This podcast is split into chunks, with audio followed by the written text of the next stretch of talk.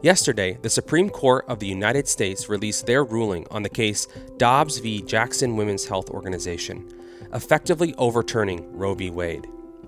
This decision is widely viewed as an unprecedented legal victory for the pro life movement, and one that will have major legal, political, and personal consequences for Americans for years to come. In our interview today, I'm talking with Scott Klusendorf about what this decision means for the pro life cause and how it should impact how we, as Christians, seek to advocate for the lives of the unborn in our communities. Scott is the president of Life Training Institute, where he trains pro life advocates to persuasively defend their views. He's also the author of The Case for Life Equipping Christians to Engage the Culture, which Crossway is pleased to re release in a second edition in early 2023. Let's get started. Well, Scott, thank you so much for joining me again on the Crossway podcast. Good to be with you, Matt. So, the Dobbs decision uh, is this huge landmark case that has just been decided, and it obviously marks a major legal victory for the pro life movement. And I want to get into how we as Christians should engage with our pro choice friends and neighbors and family in light of that. But but before we do that, I wonder if you could just share a little bit about how you're feeling today. Well, it's a tremendous victory. Anybody who tells you it's not is unaware of the history, unaware of the cultural settings we are in right now. This is a remarkable moment. Now, it's true that it's not a sufficient victory, but it's a very necessary victory. Without overturning Roe v. Wade and Planned Parenthood versus Casey, the two decisions that upheld the abortion license in this country, you cannot move meaningful pro life legislation forward. Well, now we have an opportunity to do that in the individual states. And it's a remarkable event. We all ought to stop and thank the Lord for this day. It's a good thing. And the reason why it's a, a, good thing, just to give your listeners, Matt, a, a little background here. In 1973, when Roe v. Wade was decided, one branch of the federal government, the courts, co opted the abortion issue and took it away from the legislative and executive branches of the government, not only at the federal level, but at the state level. And that left the people of the United States with no voice on abortion when it comes to meaningful pro life legislation. The courts and the courts alone would be the ones determining abortion policy. And as a result, uh, the public has not had any real say on the issue. With Roe v. Wade and Planned Parenthood versus Casey now being gutted and tossed, what we have instead are the people getting their voice back on the issue. Now, of course, this does not mean pro lifers have won, because right now, where things stand, 12 states have trigger laws that are designed to go into effect as soon as Roe and Casey uh, were overturned, which means they'll go into effect immediately. These are pro life laws that restrict abortion significantly. They don't need to be re legislated, they don't need to be re uh, debated, they are ready to go. Uh, then you've got another 10 states that are poised to pass uh, meaningful pro life legislation. So you're going to end up with 22 states that uh, significantly restrict abortion. You're going to have another 26, though, that run the other way and make it as uh, open and legal as they possibly can. We're already seeing that with states like California, Colorado, uh, Delaware, elsewhere, New Mexico. And what they're going to do is go the opposite way and basically say, we're not even going to protect children who survive abortion procedures. We'll let them die on the table. That's how radically committed some of these states, not all of the pro abortion ones, but some of them are. So we're going to have a house divided. There is no doubt about it. And the role of Christians in that kind of environment uh, is going to be very important. We are going to have to know how to make a case for what we believe, defend what we believe, and do it persuasively. Hmm. Yeah, and I want to get into what it will look like to make that case, as you say. But maybe before we go there, I think some people, some Christians, some pro life Christians who are uh, eager to defend the life of the unborn might nevertheless feel a little bit conflicted about this decision and about um, a quote unquote legal victory or a legislative victory and and wonder but is that really the right way to be doing this? So what would you say to that? How how should christians think about fighting this on a legal or legislative way versus you know hearts and minds kind of approach? Yeah. When people say to me i don't want to make abortion illegal. I want to make it unthinkable or i don't want to make abortion uh, uh, illegal. I want to change hearts. I have no idea what they're talking about and let me tell you why the purpose of law is to control the heartless. In fact, civil law presupposes that hearts won't be changed. And by the way, the Christian worldview affirms this. Most people are not going to be saved, Matt, as you know. Uh, the road to salvation is narrow, few find it, and if the requirement is that we have to change everybody's heart before we can have a change in the law that protects innocent human beings, we'll never have laws that protect innocent human beings because we'll never change enough hearts to change everybody's view of legality. In fact, Martin Luther King put it real well. He said, The law cannot make the white man love me, but it can stop him from lynching me. And that's mm. important. So I want the unborn protected in law. Yes, I want to change hearts. As much as I can, I want to do that. But I want to protect unborn children from being butchered. That's what pro life victory is. Let's define what pro life victory looks like. Pro life victory is not that every woman who's pregnant uh, finds the services she needs, although as Christians, we want to provide as much care and support as we can. Pro life victory is not that we merely reduce abortion. A society that reduced racism but still left it legal for you to act in a racist manner and own slaves and segregate the public and, and treat minorities unjustly is still a very evil society, even if you do reduce racism and segregation. So we want to do more than merely reduce abortion. We want to make it illegal. That's pro life victory. Now, pro life victory has an application. It means as Christians, we're also going to care for those mothers that are facing a crisis pregnancy. It means we're going to do what we can to care for their children. But make no mistake what our primary objective is here. We want to protect unborn children legally, and reversing Roe and Casey is a gigantic step toward making that a reality one day. Again, it's not a sufficient victory, but it's a necessary victory. Mm.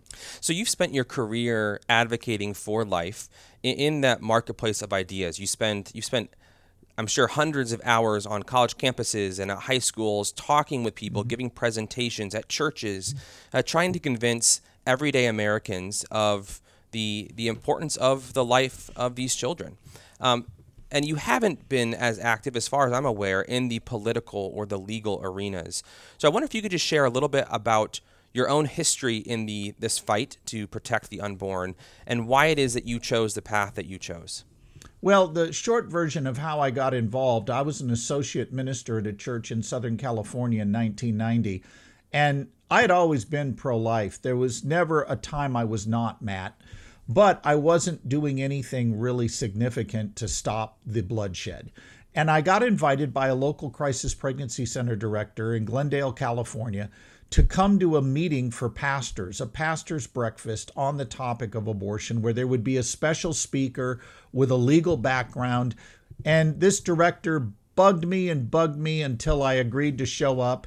Uh, and by the way, there's something to be said for that. We need to get comfortable with bugging people to consider pro life uh, advocacy. Uh, I think we're far too polite sometimes, but she did not let go of this. And I agreed to go.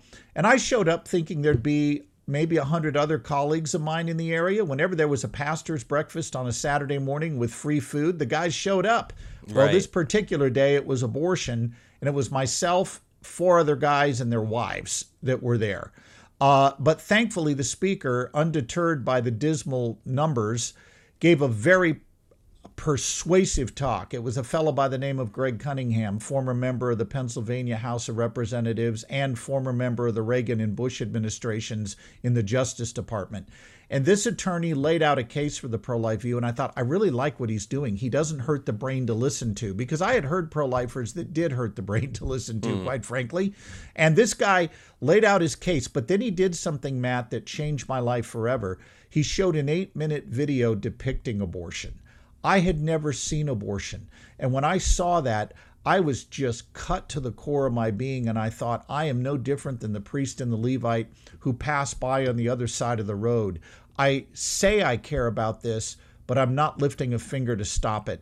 And bottom line, within six months of being at that presentation on that Saturday morning in November of 1990, I had, with the blessing of my church, resigned my position as an associate pastor to pursue helping Christians make a case for life uh, and do so in a public arena. So that's kind of my background of how I got here. And since then, over the last 32 years, I've worked for uh, two different organizations besides the one that I founded. I worked briefly for, or I should say briefly, I worked for five years with Center for Bioethical Reform with Greg Cunningham. And then I worked for seven years with Stand to Reason with my good friend Greg Koukl. And then we started Life Training Institute in 2004. Hmm. So, why the focus on trying to train and equip everyday Christians versus you know, reaching out into the legal field or le- reaching out to our uh, congressional leaders. Why that focus for you? Because nobody was doing it. That that's the reason. We had lots of people doing crisis pregnancy center ministry, and that's vitally important. We got to have it, and may God grant us more workers in that field. We had a lot of people giving abstinence talks on why you need to reserve sex for marriage and trying to reduce abortion by getting people to wait for marriage before they engage sexually. But nobody was training Christians how to make a case with unchurched people, and nobody was systematically targeting the audiences that most need to hear a pro life apologetics presentation. And so we decided that's what we're going to do. We're going to go where the need is. And by the way, that need continues today. I'm a faculty member at Summit Ministries in Colorado, and every summer for two weeks, all summer long, we get a new group of 188 students that come through there, roughly 2,000 a summer. And we have been doing a survey of all the students that come through Summit for the last five years. And these students who are coming to Summit to learn how to defend their faith in, in a hostile arena, we ask these students who come from some of the best churches in America, Matt, how many of you before coming to Summit ever heard a pro life apologetics presentation at your church designed to train you how to engage non Christian friends on the issue. Out of 188 students at every session, we get maybe six to eight hands that go up. And then if I ask, how many of you have been trained how to think about bioethics in general? End of life issues like doctor assisted suicide? What about beginning of life issues like reproductive assisted technologies? What about things like genetic enhancements. I mean, now the hands drop down to two to three a session, and we wonder why we're losing on these issues. I mean, this is bad, bad news. So Christians need to be equipped, and that's why I've run to that side of this battle. I just see a crying need to give Christians the confidence that their pro life views are true and reasonable to believe. You mentioned that one of the questions you ask uh, relates to uh, whether or not these students are being equipped in the context of their churches. And I, that kind of gets to a question that I think maybe many pastors and church leaders wrestle with, which is how do I engage on this issue in the context of my church without it becoming overly political or giving into some kind of partisan uh, debate that is maybe not helpful or leads to some unhelpful places. So, what would you say to a pastor who wants to help his church be pro life but doesn't want to get unnecessarily political? It is a moral argument that pro lifers are making and a biblical argument that pro lifers are making. And I'm not asking pastors to stand in the pulpit and endorse candidates. I am asking them to preach inconvenient biblical truth, even if some people want to falsely reduce it to a political narrative. Mm. Let's get straight here. We need to teach the whole counsel of God. And the biblical case against abortion, which I'm sure we'll get to in just a moment, uh, is clear and to the point. And if we're going to teach the whole counsel of God, we have a duty to teach that truth on abortion and not avoid our responsibility by saying, oh, I don't want to get political. Mm. Yeah, this. You say this is an issue that transcends politics, uh, it transcends it, but it unavoidably is tied to it. So what I mean by, if I were to say it transcends it, we can't just reduce it to the political. It is political, but it's more than political. Mm, yeah. So, a lot of people in our country today who are on the pro choice side of the aisle likely feel pretty upset and maybe even fearful about what this means for women moving forward. And, and I would say many of those people probably feel this quite sincerely. And they would yeah. struggle to understand why we as Christians uh, would see this as a step in the right direction, this decision that we've just had come down. What would you say to someone like that if you're actually seeking to persuade them or start to persuade them of your position? Well, I think we need to do two things. We need to puncture misconceptions. And then, secondly, we need to clarify the core issue that's in play here. Uh, the misconceptions we need to puncture here are the top three. Number one, we need to puncture the misconception that Roe v. Wade got the federal government out of the abortion issue. A lot of American citizens worry that this reversal of Roe is going to put the government back in the abortion decision. Uh, this is absolutely false. Roe v. Wade put the government smack dab in the middle of the abortion decision because one branch of the federal government, the courts, co opted the issue from the other two branches and left the people no say. Uh, the courts are very much involved in the abortion decision, and they're part of the federal government. They're one of the three branches. So by reversing Roe, we actually give the people more of a say on this issue. And I'm just shocked how many Americans don't understand that. They they've had no clue that's what Roe actually did. The other thing that we need to do is point out to people that reversing Roe does not make abortion illegal because abortion is now going to be fought out state by state. It is no longer going to be the federal courts alone determining uh, abortion policy. A third thing we need to point out to people is that by reversing Roe v. Wade, we are not relegating women to the back alleys of America. I'll tell you in a moment why historically that's false, but let's go right to our present time. Abortion has been de facto illegal in Texas now for about eight months. Uh, in fact, abortion rates plummeted after the passage of their heartbeat bill. And in fact, even ma- uh, magazines like Politico noted this that 60% drop in abortions almost immediately, and it continues to this day. Did we have women dying by the thousands in Texas because they now had to go find illegal abortions? No, they just chose not to get abortions. And this is a key point. A lot of people think, Matt, that the law has no impact on behavior. Yes, it does. Most people are going to follow the law. This myth out there that we need to puncture is that the law does not impact uh, behavior at all. It impacts behavior dramatically. Think about anti smoking laws. Uh, you know, 40 years ago, every restaurant and every airplane you flew on had people smoking on it. Uh, then laws began to restrict smoking. People didn't just flagrantly disregard the law on those things, they abided by the law. And the same will be true here with abortion. And we see that in Texas. We see that in other states that have already begun to pass laws restricting abortion. But going back historically, it's simply false that thousands of women died from illegal abortion prior to Roe v. Wade. In fact, I won't even quote a pro life source here. I'll, I'll cite a couple of pro abortion sources. Dr. Christopher Tietze, Planned Parenthood's primary statistician during the 1960s, when allegedly all these women were dying from illegal abortions pre Roe v. Wade, said that the claim of 5 to 10,000 deaths a year from illegal abortion was, quote, unmitigated nonsense, unquote.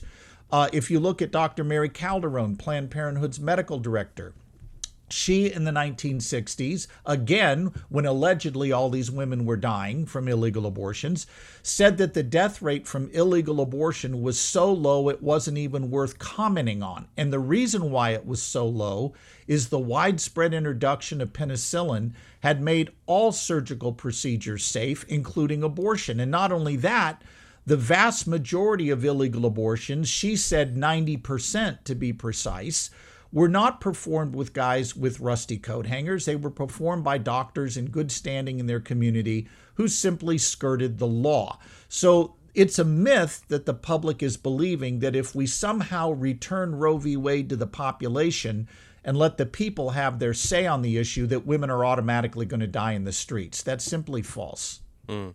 So you've just shared a few things that you would say to somebody who's on the pro-choice side and is is worried about what this means for the future. What's something that you would not say to someone in that position? Well, the one thing I would not do is start by saying, you know what, you're just a fool who wants to kill children. You're just a baby murderer. That's not going to help anybody. So, what I like to do is get to the second thing I mentioned a moment ago, and that is after we puncture misconceptions, we need to simplify the issue. And sometimes the best way to do that is not to make statements, but to ask questions that get to the heart of it. So, one of my favorite questions is to simply ask the person Do you believe each and every human being has an equal right to life?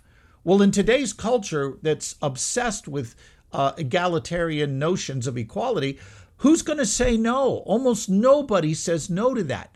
Does each and every human being have an equal right to life? And after they answer, and they always say in the affirmative, yes, I then will say, well, if I can show you using science that the unborn are members of the human family, would you agree that they too have an equal right to life? Now, about half the people are going to start backpedaling and making all kinds of excuses that then allows me an opportunity to move to the next thing they're going to bring up the question of human value. Well, some humans have a right to life, but not others. And then you can simply say something along the lines of, do you think there's a danger in creating two classes of human beings? Human beings we can't kill that we call persons, and human beings we can kill that we call non persons. What has our history been like whenever we've done that? And of mm-hmm. course, we've got example after example of what happens when you do this kind of thing. So I prefer thoughtful questions as opposed to making inflammatory statements. That's so helpful. And that kind of leads in then to your argument, which you've already kind of started to lay out. So I wonder if you could. Uh, we, we, talked about this a couple years ago when we did another interview together. So if, if listeners want to hear a more robust statement of this, they can go listen to that episode, which we'll link in the show notes. But I wonder if you could give us the concise version of the core argument, the core case that you would lay out if you were trying to convince somebody. Yeah, I'll give you the pro life syllogism, the basic formal argument, and then I'll show you how to defend it in a, or state it, I should say, in a minute or less so that mm. you can do this with anybody. Uh, here's the formal pro life argument. Uh, premise one it's wrong to intentionally kill innocent human beings. Premise two abortion intentionally kills innocent human beings. Conclusion therefore, abortion's wrong. It's wrong to intentionally kill innocent human beings. Abortion does that, therefore, it's wrong. Now, the beauty of stating it this way, Matt, is I've stated my case in a way that can only be refuted one of two ways. You've got to show that one or more of the premises are untrue, meaning the argument is unsound, or you've got to show the conclusion does not logically follow, meaning the argument is invalid. Outside of that, the argument stands. In fact, when I teach pro life apologetics, I give people the three most important words they need to remember syllogism, syllogism, syllogism. In other words, that argument we just put out there. Why? Because people love to change the subject on abortion. And you have to keep bringing them back to what you actually argued, not what they think they believe about the issue. Mm. Then we can defend that argument in a minute or less. Let's say your Aunt Betty comes to visit you, Matt. I'm assuming you have an Aunt Betty. Of course, this is all fictional. of course. Of course. But she comes to your house at Thanksgiving. She's from Boston. She does not believe the Christian worldview. She does not believe pro life. And she looks at you between bites of turkey and stuffing and says, Matt, why are you pro life? Here's what you're going to say, and you're going to get it said in a minute or less. Your listeners can time me if they want to take a second to get their phones or watches ready to see if I can pull this off. Here's what you will say Aunt Betty, I'm pro life because it's wrong to intentionally kill an innocent human being. And the science of embryology is clear that from the earliest stages of development, you were a distinct, living, and whole human being.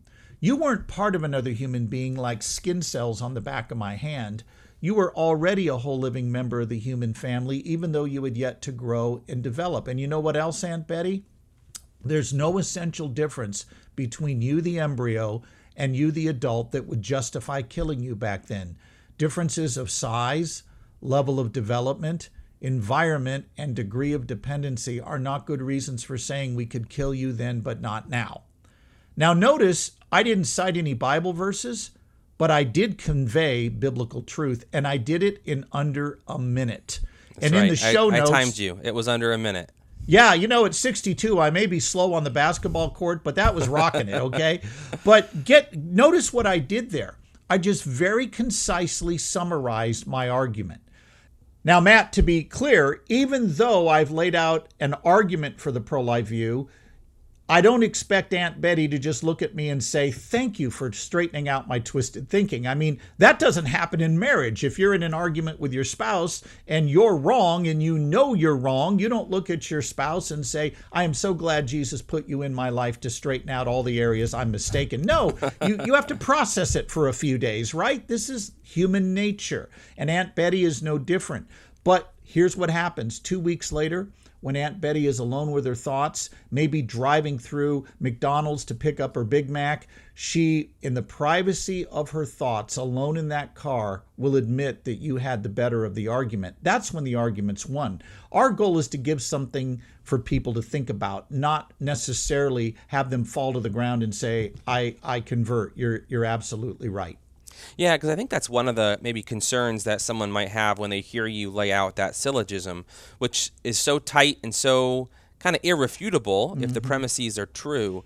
But it's just that how many people are actually interested in a logical argument like that? It seems like many of the arguments uh, for abortion uh, tend to be more emotional in flavor. Yeah. Uh, they're they're more so so. Uh, how successful, even a few days later, would you say this? A logical approach like that is actually going to be?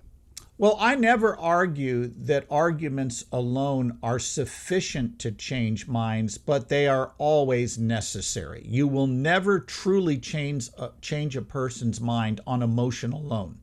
You are going to have to give them a foundation for what they think. And I do believe there's a bit of a myth out there that people don't care about logic. Uh, yes, they do. Most people simply haven't heard a pro life argument. It's not that they've heard it and logically rejected it or emotionally decided they don't care.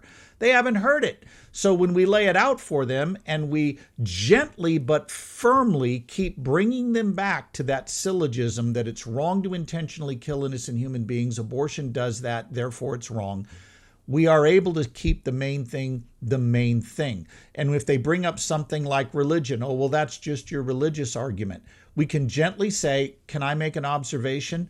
Arguments are either sound or unsound, valid or invalid. Calling my argument religious is a dodge, not a refutation. Uh, look, you cannot dismiss an argument by calling it a name. You got to do the hard work of actually engaging it. If they say, oh, you're against all killing, uh, what about war? What about capital punishment? You can gently say to them, let's go back to what I actually argued. I argued it was wrong to intentionally kill innocent human beings. I didn't say I was opposed to all killing. I said it was wrong to intentionally kill innocent human beings. Abortion does that, therefore it's wrong. In other words, I can gently point out that my critic is attacking a straw man. This mm. is why we've got to always come back to syllogism, syllogism, syllogism. That argument we just laid out that it's wrong to intentionally kill innocent human beings. Abortion does it, therefore it's wrong. And I want to go back to something you said just a minute ago. You said that maybe surprisingly, many pro choice people haven't actually heard a logical argument against abortion and for the pro life uh, cause. Yeah. Uh, that seems surprising to me. I guess I think we assume that uh, a pro choice person would typically really understand what we believe and just reject it. But has that not been the case in your experience? It's not been. In fact, when I ask them to state the pro life argument, they almost never state it correctly. Uh, they, they will say things like, oh, uh, every person has a right to life. You believe the unborn are persons, therefore they have a right to life. I didn't say persons. I said it is wrong to intentionally kill innocent human beings. Or they will say, you just want to restrict women's rights uh, abortion is a way to do that. Therefore, you're in favor of restricting uh, rights. They don't. They don't know what the, the argument is. They don't hmm. know the support for the argument, why we believe what we believe. And the reason I know this, Matt, uh, the team I have at LTI, we go into a lot of schools, Catholic, Protestant schools, and some of those schools are filled with secular kids. And we do assemblies sometimes in front of as many as 2,500 kids at a time, sometimes as small as 200. But without question, the number one thing we hear after every presentation is I've never heard anything like this before. Nobody has ever laid out a rational case for the pro life view. We've had atheist students come up to us. Uh, in fact, one guy sticks out in, in my mind. Uh, one of our speakers, Megan Almon, she spoke at this large Catholic high school in Philadelphia, laid out a case for the pro life view, much the same way we just did, only she expanded it because she had more time.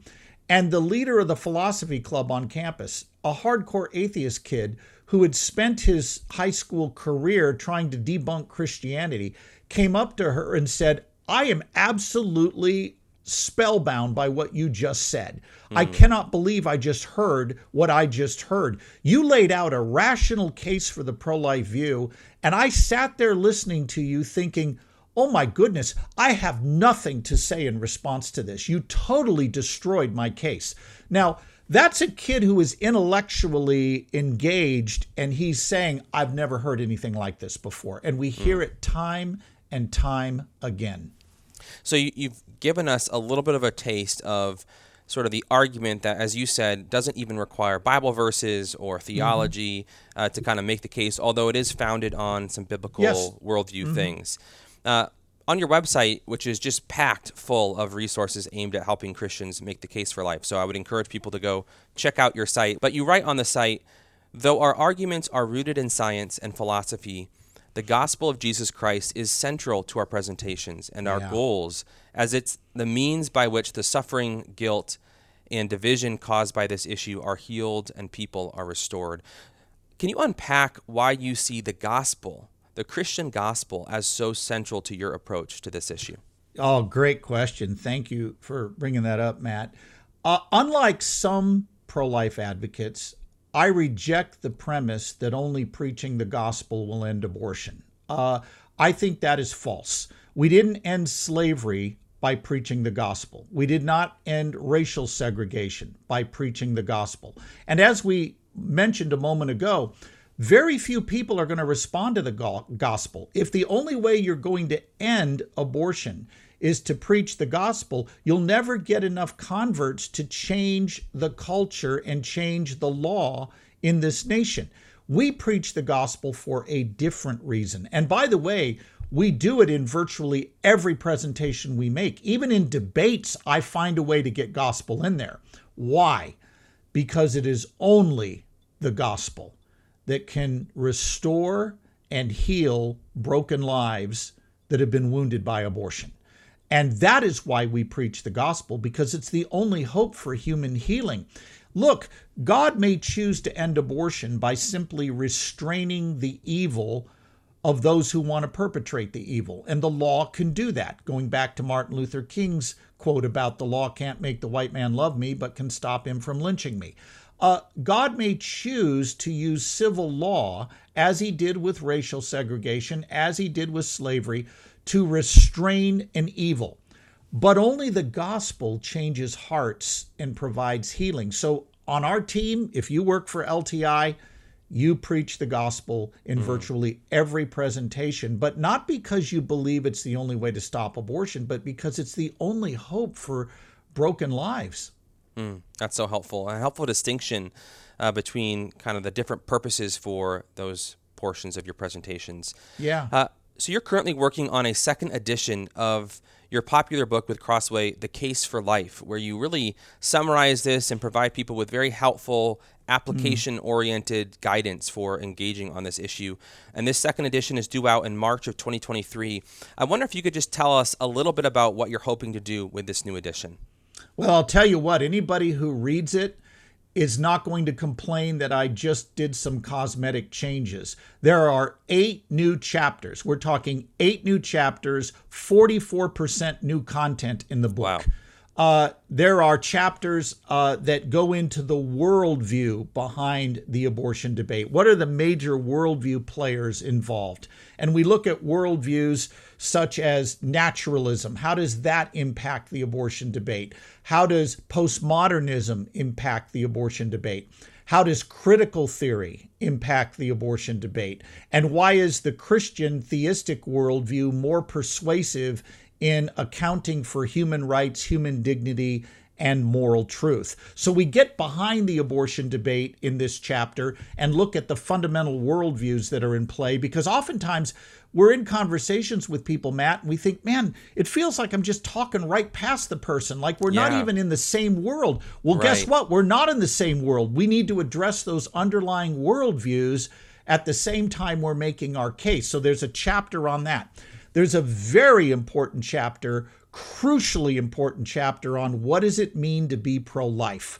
There are competing views about what that means. There is a there's an attempt right now to change the pro life movement from being about primarily abortion to being about what's called whole life. The idea that pro lifers should not just talk about abortion, we need to take on other issues. We need to take on immigration. We need to take on allevi- alleviating poverty. We need to take on refugees. We need to take on uh, gang violence. We need to take on the opioid crisis. I mean, the list goes on and on. We need to be pro life from womb to the tomb, so the argument goes.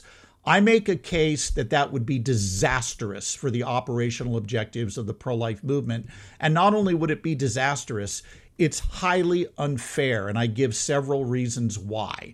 I mean, imagine if your church, Matt, were to open an inner city daycare in downtown Chicago on the south side of Chicago so that on weekdays during the school year for three hours each day, you could pull kids off the street so they would not be at risk for gang recruitment. And you opened this daycare center that reached out to kids K through six, and every school day you did that. Imagine a critic came to you and said, Well, you don't really care about kids. If you did, you'd be there for all age kids, not just elementary age kids. And how come you're only open three hours a week and not 24 7? Oh, and what are you doing to address all the fundamental issues that lead to gang violence in the first place? What are you doing about guns in the city? What are you doing about poor housing conditions in the city? I mean, if a journalist wrote a hit piece on you, saying those kinds of things, he'd be out of a job by noon that day. But if hmm. he writes those things about pro lifers, he'll win an Emmy. Why? Because it's fashionable to attack pro lifers, many of whom have devoted their lives at great personal sacrifice to stopping a particular, inju- a particular injustice. And while nobody attacks other social justice groups for being too singular, pro lifers have to put up with that every day. So I've got a whole chapter on there on what it means to be pro life so that we keep the main thing the main thing. We also have a whole section, and this is really exciting to me, where we survey the big thinkers from the other side. Who are the major players? People like Kate Greasley, Michael Tooley, uh, Peter Singer, David Boonin, uh, and others. We take a look at what their arguments are and provide some responses to those arguments so that we can equip ourselves intellectually to be ready uh, for what's in front of us. And then I've got another section on how do you build a pro life presentation for a short speech at your church, maybe at a local school classroom, because my contention is we are all apologists now. In a post Roe world, we all have to take responsibility, and we cannot use the excuse, oh, I'm just not good at public speaking. Listen, good public speakers are not born they're just organized. They need mm. to know a few special things to make their presentation hum. And once they got that, they can do this. You don't have to be a spellbinding orator. You just have to be clear. And I give pointers on how to do that. So that's just a little preview of what's in there. And I got to tell you, I'm just I'm beyond excited about this. At first, I was thinking, what am I going to say about this new edition? When Crossway approached me and said, Hey, would you consider a second edition? I thought, My goodness, I'm just swamped right now with writing. Why would I want to take this on? Thanks a lot, guys. But the more I thought about it, the more I thought, you know, this is an opportunity to equip people in a post Roe world. And I think the book's going to do that and nobody is going to be able to say I wasted my money. Uh, you know, I really didn't get anything new out of this new edition. Uh, yeah, you are. Eight new chapters, 44% new material. Oh, and in addition to the eight new chapters, another four chapters have been so significantly rewritten, they're almost brand new. Uh, they just retain the same title. Yeah. Well, the, the first edition has been so helpful in so many people's lives. I've heard many Christians testify to uh, how it, it really did equip them to start to make this case in their own relationships. And so we are excited about this second edition and can't wait for it to come out here this next March. Uh, maybe a final question, Scott. You've been part of the pro life movement for years now, decades, and you've spent hundreds of hours engaging with regular Americans. Uh, as we've said, many of them young people at high schools and college campuses. What's your hope for the pro life cause moving forward? My hope is this that more and more Christians will become intellectually engaged on this issue. Uh, not for the purpose of just being heady, not for winning a, a Twitter debate or a social media exchange, but for the purpose of graciously and yet persuasively engaging those who think differently than we do. Uh, like I said a moment ago, we're all going to have to be apologists in a pro or in a post Roe world. The idea that you can leave the defense of the pro life movement and the pro life position to professionals, those days are over. We all have to bear witness to uh, the truth of the pro life view. We need to do it in ways that unchurched people can understand but we're doing it always with a biblical worldview in mind and always with the gospel in mind, in hopes that we can reach broken men and women and say, you know what? Yeah, abortion's a real sin, but guess what? We have a real remedy. Uh, our sin is great, but our Savior is greater. And we can point people to the hope that's found in the Christian gospel, which is, by the way, not that you've asked me to say this, but it's always been one of the things I've appreciated about Crossway is that gospel focus that even though I'm writing a book about a cultural issue, uh, I'm allowed to bring the gospel into it and make the case without any reservations that there's no other hope for sinful human beings than that found in the gospel of Christ. And it's a great way to be truthful about abortion and also present the only remedy. Mm. Thank you, Scott. That is, as you said, so central to Crossway's identity. We, we are uh, about the gospel here, and that makes us so excited about partnering with you to publish this book and to bring the gospel to bear on this important cultural issue of abortion. Scott, thank you so much for taking the time to talk with us today. Glad to join you. That was Scott Klusendorf on defending the right to life after the fall of Roe v. Wade. For more, be sure to check out his book with Crossway, The Case for Life Equipping Christians to Engage the Culture, which Crossway is re releasing in a second edition in early 2023. Pre order your copy of the second edition today for 30% off directly from Crossway by visiting crossway.org slash plus. That's crossway.org slash plus. For more interviews like this, subscribe to the Crossway Podcast on Apple Podcasts, Spotify, or your favorite podcast player. If you enjoyed this episode, leave us a review. That helps us spread the word about the show. Crossway is a not for profit Christian ministry that exists solely for the purpose of proclaiming the truth of God's Word through publishing gospel centered content. Visit us today at crossway.org.